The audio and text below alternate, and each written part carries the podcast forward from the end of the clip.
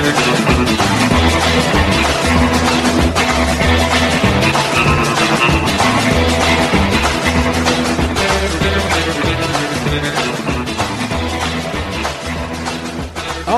hello again, everyone, and welcome to it. It is the Derek Hunter podcast for the 9th of August, 2023.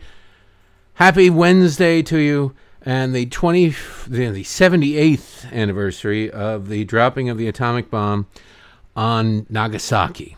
Doesn't get as much press as Hiroshima does, but it's worth noting. I already went into that earlier in the week, the history lesson about Japan and them being pissed off at the Oppenheimer movie. And it's just tough. Probably shouldn't have bombed Pearl Harbor then, right? Just saying. Anyway, I'm Derek Hunter. I am your host. I'm wildly insensitive and a monster, perhaps history's greatest. I appreciate you listening, downloading, sharing, telling a friend, and all that good stuff. Thanks to everybody who goes to patreon.com slash Derek Hunter Podcast or derekhunter.locals.com. Signs up there to support the show, get the extra stuff, and all of that you will not be disappointed. And if you are disappointed, I suppose you can always cancel. But you'll not be disappointed because it's a good time. The new Week in F and Review is the news talked about the way the news, frankly, deserves to be talked about, needs to be talked about. And for the low, low price of five bucks a month or more, I encourage more, but at a minimum five bucks, you invest in this show. You become a part of this show and making sure this show goes on. So thank you for that. And uh, yeah, please keep doing that. Programming note, as I tell you, oh, the. There's always going to be a week in F and review unless something really catastrophic happens. But next week, I'm going to try something really totally new. Not not for Patreon or locals, but for this show.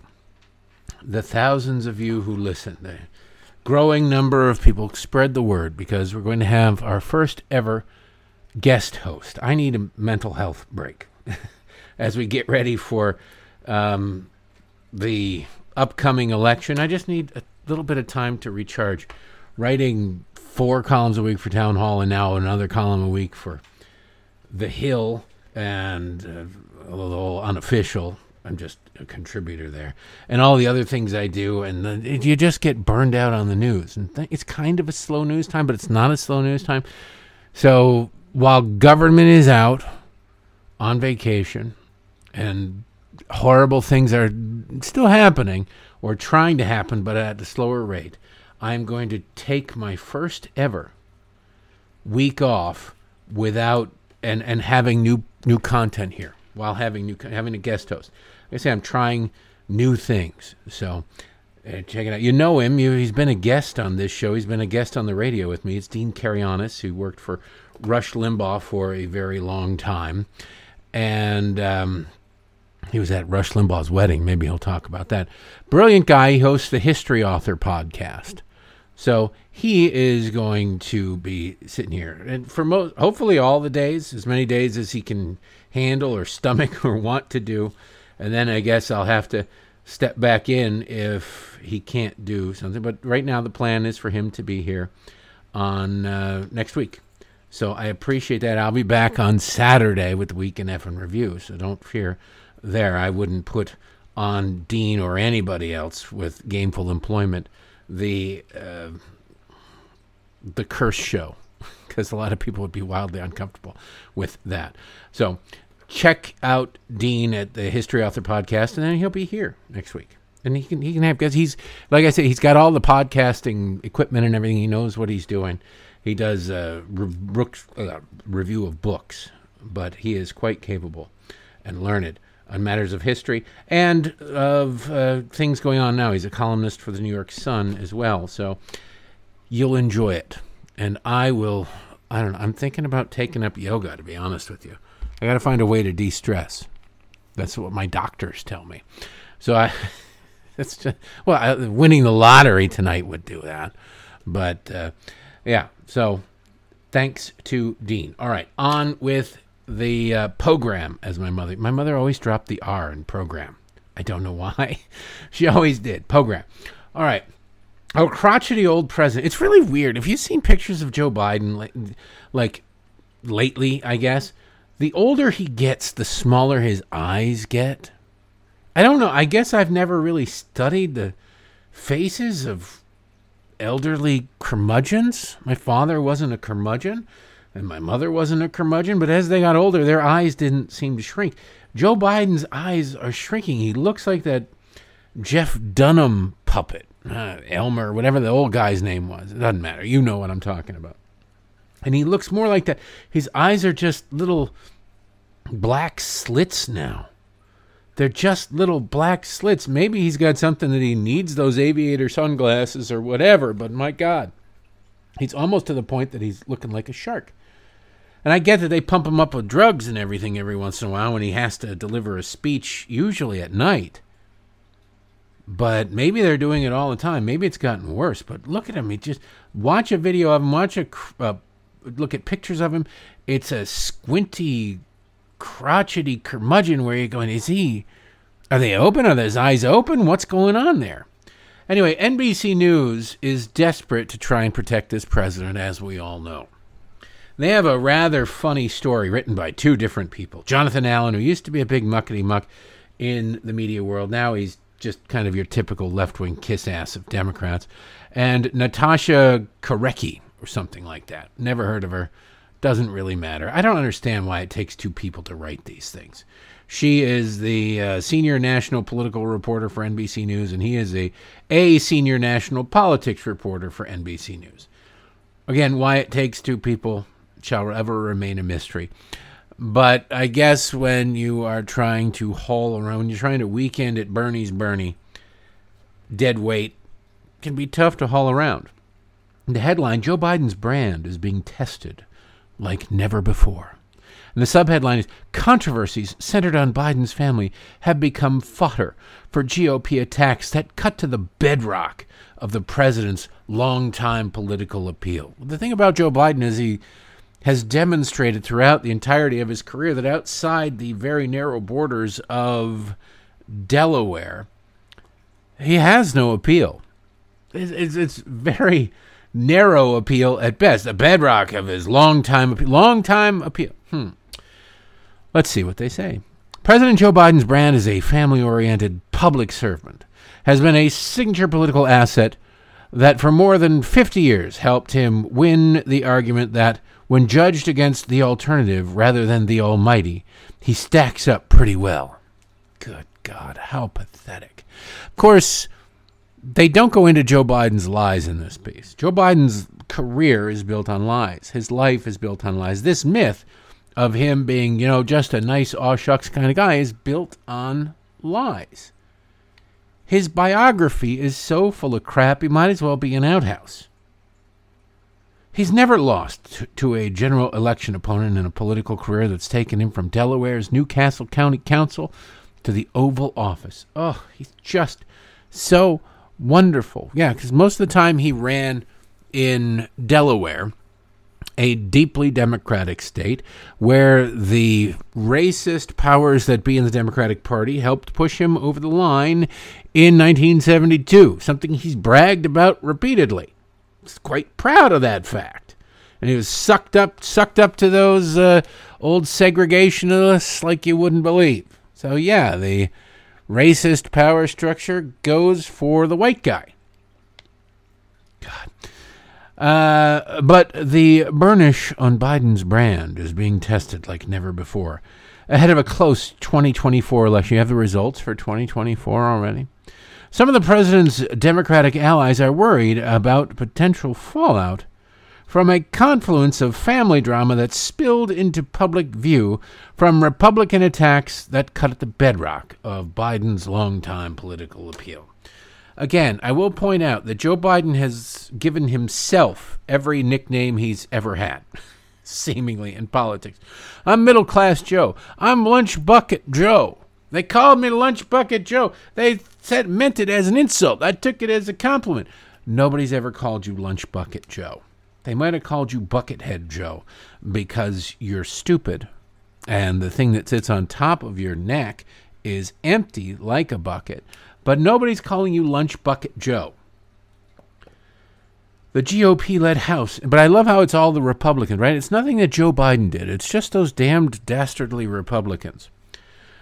The GOP led House is investigating the extent of Biden's role in helping his son, Hunter Biden, earn millions of dollars from foreign business interests during his time as vice president. See, there's a little bit more to that. A little bit more than that. Uh, because Joe Biden got rich at the same time from the same pool of money, from the same people anyway. It's just kind of weird that they NBC News doesn't do it. This is what they do. This is how the left operates.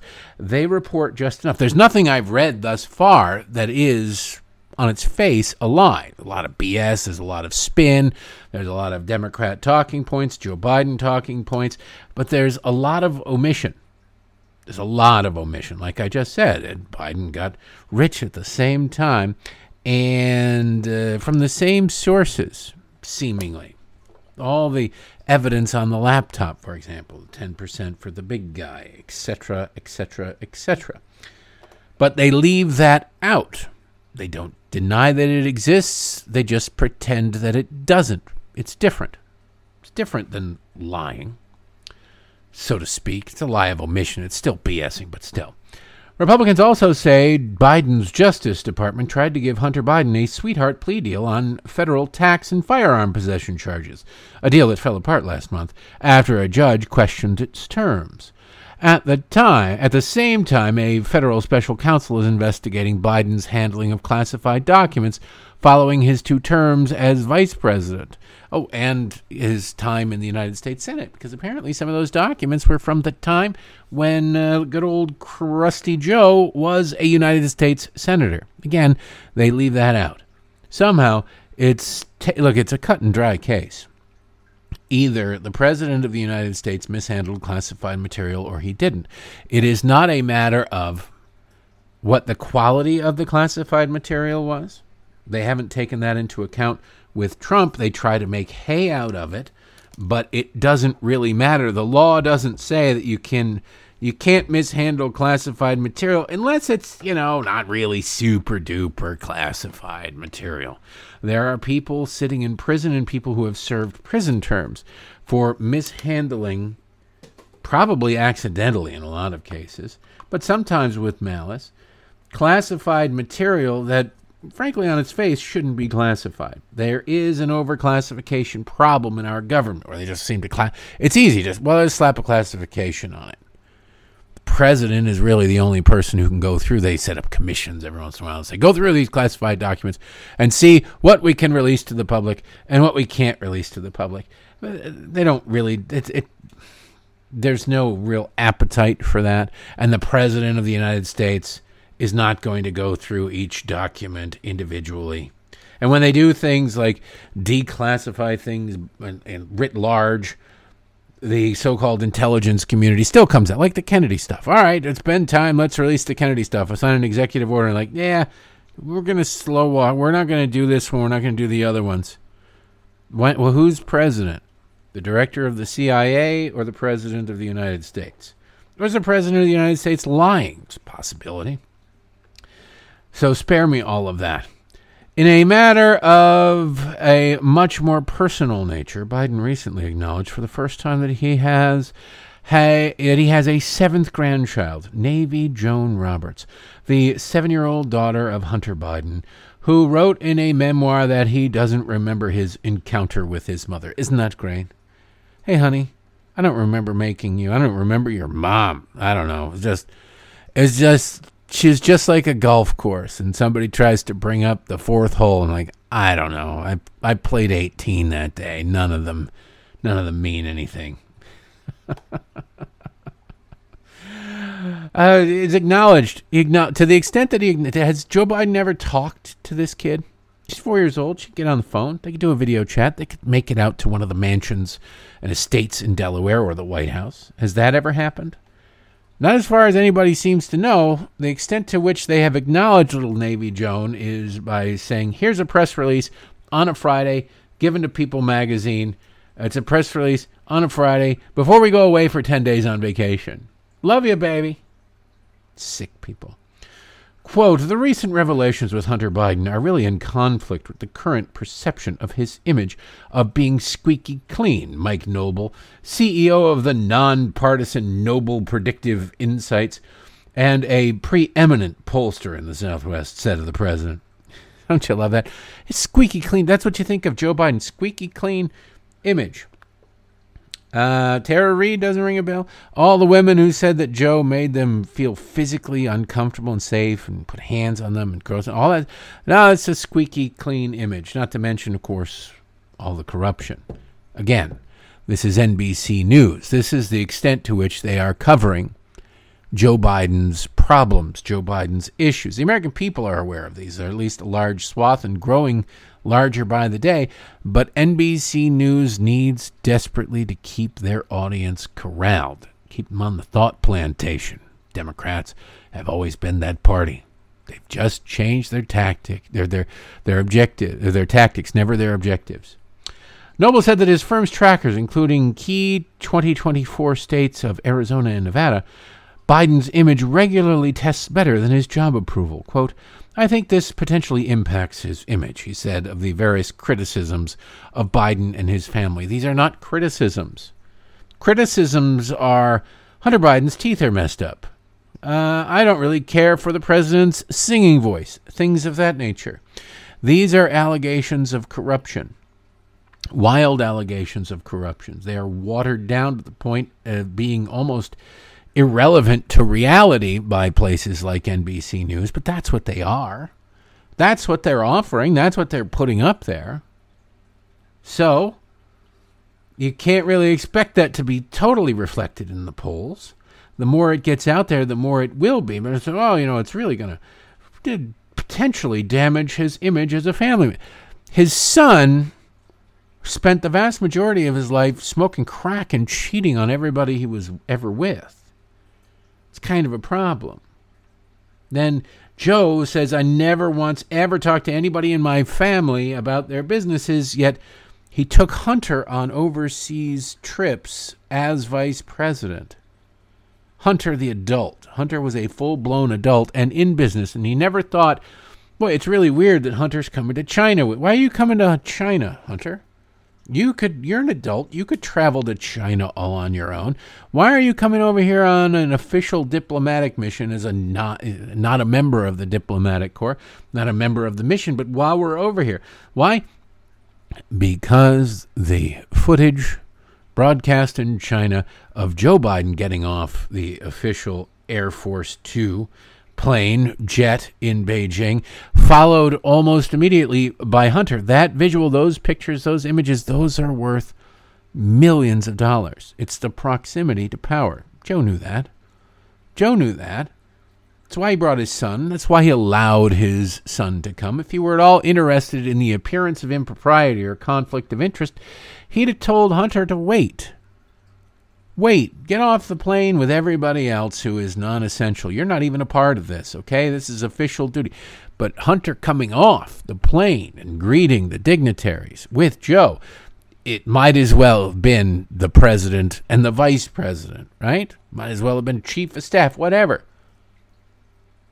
You want to talk about corruption? There's some corruption. Goes on to say, nodding to Democrat fears have. Uh, Many of the Democrat fears have of uh, have of being blamed, uh, not into the fear Democrats have of being blamed for weakening their own candidate or incurring his wrath. I love it, incurring his wrath. They don't really say that. Why? Like, why would he incur? He's such a nice guy. What what wrath? The uh, strategist emphatically declined to put his name to his remarks. On the record, F no, are you crazy? said another strategist. It's not just the economy, the strategist said of possible reasons behind Joe's job low job approval. It's not because people are just concerned with inflation. It's not just because people are concerned about his age. His brand has been damaged by him and those around him. That's the guy who refused to put his name on it. In June, an NBC News poll found that 48% of those surveyed held a negative view of the president and 39% held a positive view. Another 12% we're neutral and morons and out to lunch. They go through all the polling. Now, it's really funny to me watching this stuff and watching stories like this unfold because they are written expressly to fend off serious explorations of the issues facing Biden. We checked that box. We don't have to go any further. They don't want to go any further at NBC News because they fear or know but definitely fear what they might find. So they pish posh it. They do it in a casual way. They do it in an overarching thing rather than going into any specific details. That frees them up later on when critics say, you know, the NBC News hasn't really covered this. Yes, we did. It's right there in this story. But did you did you assign anybody to dig into the allegations? No, we would never. Why would we do that? There's nothing there. The president has denied it. The White House has denied it. Nothing new has come out. There's nothing new to report. There was a time when reporters would go out and dig for things, try to find anonymous sources, anonymous sources saying or giving insider information. They don't even need to be anonymous. Devon Archer is out there. Tony Bobulinski is out there. A bunch of Hunter Biden's conquests and strippers and prostitutes are out there. People associated with these people in business are out there. They are not nebulous unknowns. They are not D.B. Coopers and Unabombers before we found out it was Ted Kaczynski. Vague sketches of general ideas and shadowy figures. No, these are real people. They know who they are. They don't want to go and talk to them. They refuse to go and talk to them because they're afraid of what is going to be discovered. If conservative outlets actually had people with journalistic chops rather than a bunch of kids or were interested in spending the money on doing some investigative journalism. That would be interesting. Maybe some of them are, and maybe they're digging things up. That would be nice. That would be helpful. Sadly, it seems like most of the stuff that's being done is being done by Congress, which again allows journalists to just be lazy and regurgitate whatever it is that Congress says. But you can't just straight up trust what Congress says because they're Congress, they're politicians. You need to be doing some original reporting yourselves. The Tucker interview with Devon Archer was great, the parts I saw of it. But most people aren't going to sit down and watch an hour long video or an hour and a half or whatever the hell it was on Twitter. They're just not going to.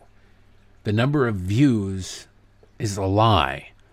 It counts it if it just scrolls past and you it starts playing. You don't have to have the sound up. You don't have to listen. How long? How long are people watching? They're not going to give us those analytics. But no cable news outlet played a second, as far as I could tell, of the interview with Devon Archer. It's wildly newsworthy. It's incredibly important, and the president should be made to answer for it to answer to it, answer the questions that come from it. He won't even be asked them. He won't even be asked them. I doubt Karine Jean Pierre, the historic Karine Jean Pierre, will even be asked. It's just sad. Mark Hemingway said of this New York, of this uh, NBC News piece, said it's really amazing how even critical pieces pull punches that would never be pulled writing about Republicans. Biden has brazenly lied about his past and his family his entire career, and it's getting worse. That's the story, but not the story with NBC News. It's just not. It's not the story with the left wing media. When I wrote this week at Town Hall that the election is going to require all of us, all conservatives, to be diligent. That's what I mean. There are going to be little nuggets. They're never going to be served up in easy to digest ways. They're just not but they're wildly important. And they need to be spread. And so, wherever they come from, it's important that they be spread around by us. Because you can't count on, like I say, there was a mention, actually, two mentions of the Tucker interview that I saw. Two mentions of the Tucker interview on Fox with Devon Archer. What were they? One was Laura Ingraham, who said Tucker Carlson talked about Tucker Carlson's interview with Devon Archer, and props to her. Talked about that the other day. The other one was Jesse Watters alluding to a letter that Tucker had gotten his hands on, but he didn't cite Tucker. He didn't give credit to Tucker for getting his hands on the letter because that's just not what happens anymore. You're not allowed to talk about Tucker. Sad. Sad sad state of journalism. So I want you to be aware of it as things come out. And this this next story is actually one of those things. It's going to resonate across the country. It's about Oakland, California, so very few people care. especially Democrats. And it was on CNN, so very few people saw it. But it is important, not necessarily in its content, but in its context. The way that this report is about crime lets you know how Democrats fight crime. It's something to there. There's three clips here. They're like a minute to a minute and a half each. This first one, they detail this weird thing at the end of it that authorities in Oakland, California, Oakland, California is a pit. Years, decades, generations of Democrat rule. And of course, surging crime, rapes, assaults, way up double digits 20, 22%, things like that. They reference that, but it's a visual in the piece. I think I tweeted it out, the Newsbuster story, so you can check it out if you want to watch the video. But the solution with these Soros prosecutors and these Democrat mayors is never to enforce the law. It is to make excuses, to let people go. And so they come up with other things rather than more policing, even though Oakland has all the police that they claim that they need, or at least all that they've funded. They've come up with a new one here. If you are the victim of a crime, don't bother calling 911, seemingly. They don't say that, but they might as well say that. They encourage people to get air horns get air horns. So if something a really, you know, those really really loud handheld, you push down and it's like an aerosol can except it's an air horn. Get those things. And if you are the victim of crime, particularly a violent crime, since the police ain't going to show up for a couple of days, unless you're dead, then they probably will, just to collect your body. Uh, if you're a victim of a crime, blow your horn so that your neighbors can hear that and blow their horn, and then it becomes a game of stupid telephone. Not to alert everybody, take to the streets, maybe try to arrest the perpetrator, catch the perpetrator, or prevent the crime, but just to raise awareness that the crime is happening. I kid you not. Listen to this after living here her entire life. I Can't take it anymore. I got to the point I was too scared to leave my house. Cook blames brazen assaults and robberies in broad daylight, break ins, and home invasions across the city. As Oakland sees a surge in reported violent crimes this year compared to last. While homicides are down, robberies, burglaries, and rape are all up by double digit percentages. Everyone we talk to says it doesn't matter your race, your income, everyone seems to be a target, including carjackings like this one. No. Ah! Now they're carjacking people at stop sign. And my son is about to start driving. The fact that I am being pushed out because I emotionally can't take it anymore is horrible. But Tony Bird is staying. She lives with a locked front gate and five security cameras. Bird says Oakland so police recommended steel braces for residential doors and I mean, I air horns. The idea is if you set it off, your neighbor would hear it, set theirs off, and more people are alert that there's danger. More people are alert that there's danger. What's the point of being alert that there's danger? Hey, I'm aware. Hey, there's danger. But you live in Oakland. You kind of already know that there's danger, don't you? Shouldn't you? Blow off the air horn. Annie, get your air horn? How about get your gun? Well, you, you can't own a gun in Oakland. My God, if people owned guns in Oakland, think of the crime that would be happening in Oakland or could potentially happen in Oakland or whatever the hell their argument is. Just bizarre. No, no, no, you can't do. Go let your air horn off. Now, one of that lady's neighbors across the street, I don't know if they were blowing horns or not, but it didn't seem to work when that guy was murdered. Her neighbor across the street, 60 year old retiree Dave Schneider, was shot to death in June, trimming his front tree during the day. He died as Bird and other neighbors tried to save him. I'm not looking for the perfect, safe place. I'm looking for a place where the elderly, women with children aren't targeted. I think we can all agree that that needs to change. And so I feel like it will change, and that's why I'm staying. I love that. Yeah, no, it's. Uh, I feel like that needs to change, and so I feel it will change. Huh?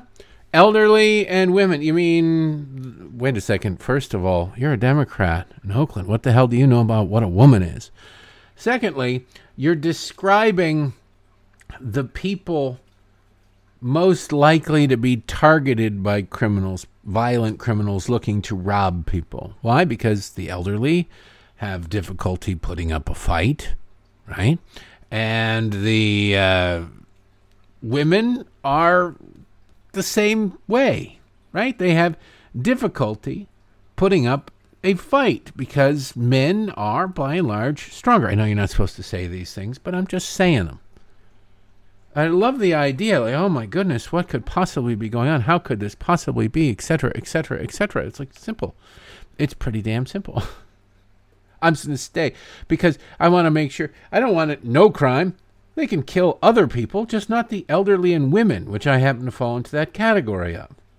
Hey, that's not right. All right, here's the story. It continues. Found everything you're looking for, okay? But staying open gets tougher every day for Troy Welch, owner of Laurel Ace Hardware. There's about six of them that comes in Welch's store was robbed just hours before we met him. They went through our cash registers, and this is at my office. But you'll see they went in, they tried to take a sledgehammer to it, tried to lift it, and he's going to figure out they ain't, they aren't getting into that safe. Welch says he loses 10% of his merchandise to theft. So common this year, he leaves his registers empty and open, tired of replacing them. It's more brazen, um, sometimes more violent, I think, than what it used to be. How long does it take for police to arrive?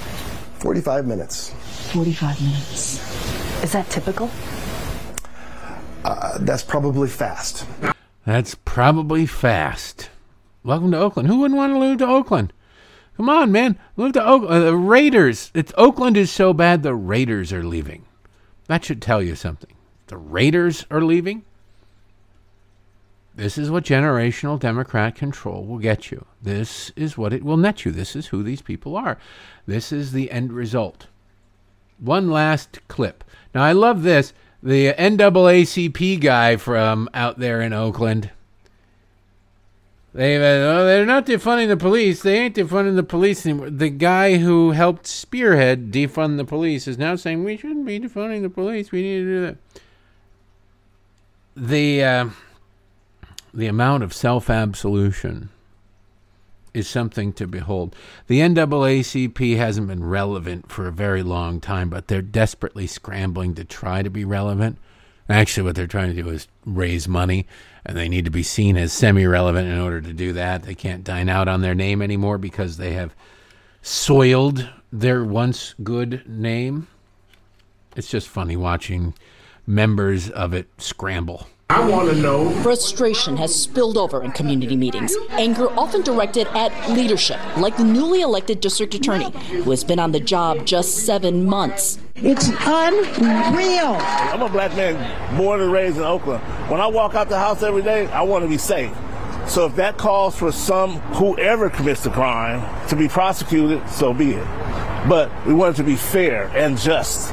Darren White is with the NAACP Oakland branch, which penned an open letter to their city blaming failed leadership, the defund the police movement, and anti police rhetoric for creating a heyday for Oakland criminals. We're not trying to say, you know, mass incarceration and arrest everyone. We want the people that are out here committing these violent crimes arrested and charged. Do we need more cops on the street? Yes, we do need more. Every every community needs police. I love that. We're not trying to do this, that. Yeah, we need more police. We need more. Where were you during the? Where was the NAACP? Where's the Oakland chapter of NAACP? During defund the police. We're not saying mass incarceration and arrest everybody. Who is? Is there somebody who's saying that? What we really need to do is just arrest everybody, put everybody in prison. See, there is no such thing as mass incarceration. The people incarcerated, by and large, and occasionally there's somebody who gets in there by accident, but the people in there, by and large, deserve to be in there. They have committed crimes. Right? But when you are no longer punishing people for the crimes that they commit, guess what happens? Those people who are out there who are already committing crimes are now free to commit more crimes. It's true, true story. Most crimes are committed by very few people. Very few people. Violent crimes in particular, because most people, a lot of people will commit, you know, they'll steal something, they'll, you know, rob something, they maybe uh, uh, take some shoplift. And then the further you go down the criminal path, the fewer people that will do it. It's just how it is, and thank God. So the tip of that, the narrowest point, think of it as walking down that hallway in Willy Wonka and the Chocolate Factory, where it's like, oh, wall, the walls are getting smaller, um, is murder. Is murder. But if you don't stop people on the way down that hallway, more people will make it to murder. More people.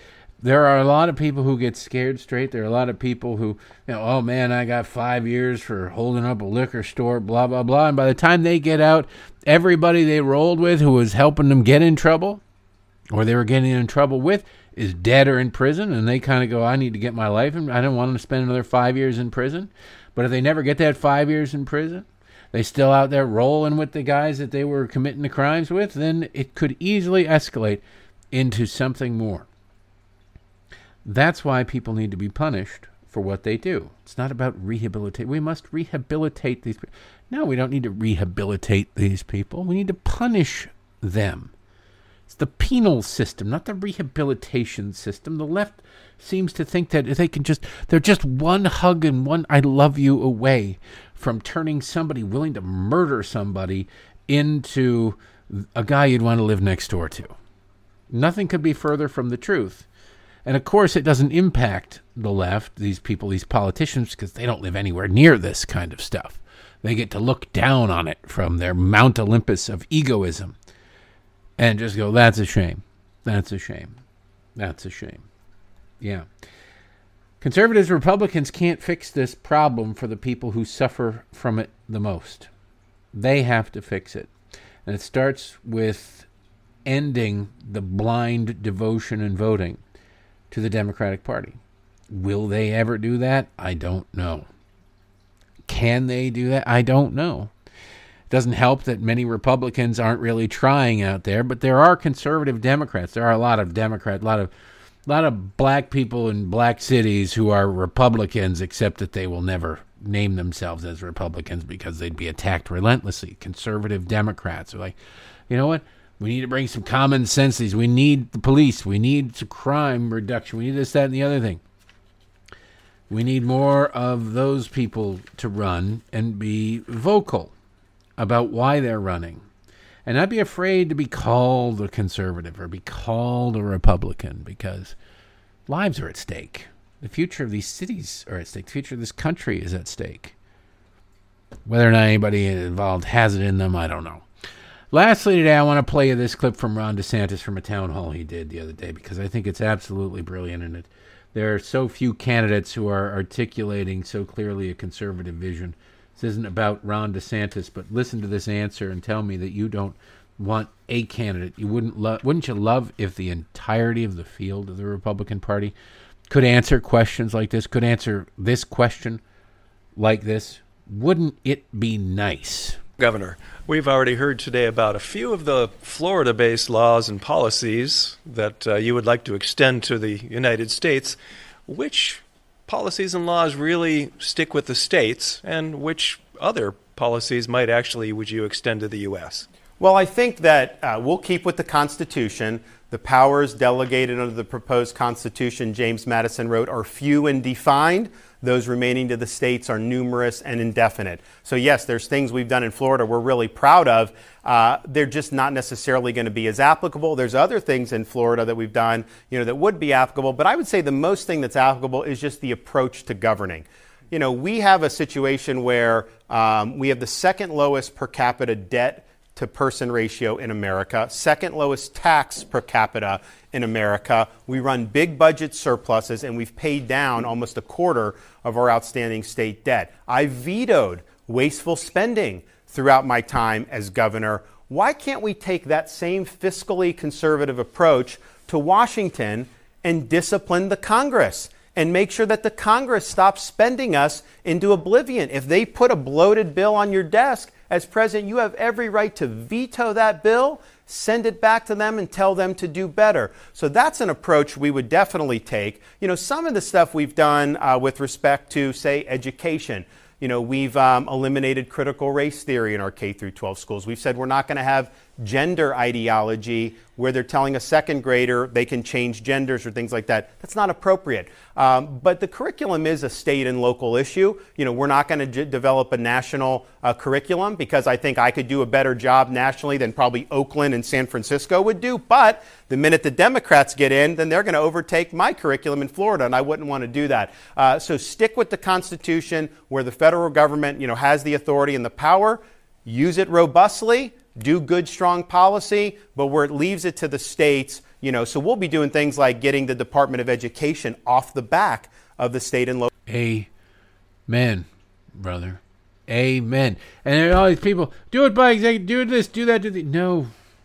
Once you start down that path, then all you get is Democrats doing the same thing. It's the same argument. Democrats well, we all learned this lesson, but Democrats had the opportunity to actually learn this lesson and uh, not do something wildly stupid. And it ended up costing them three, three Supreme Court justice seats. And that was nuking the filibuster for judicial nominees. Democrats, for a long time, we're never going to do that. We're not. And then they said, oh, we've got to do it because those dastardly Republicans are just so mean and they're blocking everybody. And oh, we got the best people in the world. And so they did it for everybody but the Supreme Court. And Mitch McConnell said, "Do "You do this. There's really nothing to stop us from doing it for the Supreme Court. This is what you. This isn't the path you should go down. You go down this path. We're going down this path, though. Just be aware." Well, thank God Mitch McConnell stopped Merrick Garland from getting on the Supreme Court. What a bullet dodged that was. But we also managed to put on the court three solid conservatives. Are they perfect? Of course not. They're honest. if you're looking at politics or perfection from a political standpoint, they're honest. They occasionally go against what you would like. But at the end of the day, they are constitutionalists in their own mind. You don't have to like what they do to acknowledge that, you know, all right, they're doing a hell of a lot better than the Democrats that would have been up there had the Democrats had their way. It's the same sort of thing. You want executive power, you want ever expanding executive power. Do something about it. Okay, great. Then what? Then the next guy just undoes it. Then you really get to the point where, and this is what I find very bizarre about Democrats in Congress, they argue constantly, essentially for the negation of the need for Congress to exist. They just ah, the president can act on president. You must act on student loans. You must act on this. You must, well, you're in Congress. Elizabeth Warren, for all her whining about student loan debt, never tried to pass a bill about it. It had been a stupid bill, but at least if you went through the legislative process, there wouldn't be the argument hey, the president doesn't have the authority to do that. She didn't try. She wanted to be seen as caring about the issue, blah, blah, blah, and encouraged Joe Biden to do it on his own. She didn't want to actually do it because it's actually pretty unpopular with a lot of people because it really is a wealth transfer from people who have money to people who do not have money. It's gross, really, when you get down to it. Anyway, that's enough for today. I say you can email me, Derek Allen Hunter at gmail.com, or message me through Patreon site. And uh, we'll be back here tomorrow. Don't forget to enter the contest. Don't forget to support the show. Have a great hump day, ladies and gentlemen. I'll be on WMAL at WMAL.com from radio from 3 to 6 on uh, today, thir- Wednesday, and tomorrow Thursday. So if you need to uh, hear me live or have a desire to call in for whatever reason, I never understood callers, but I'll take your calls. You can do it at those times, 3 to 6 p.m. Eastern Time for two days this week. And then uh, that's probably going to be it. So have yourself an awesome Wednesday. I'll see you tomorrow. Thanks for listening.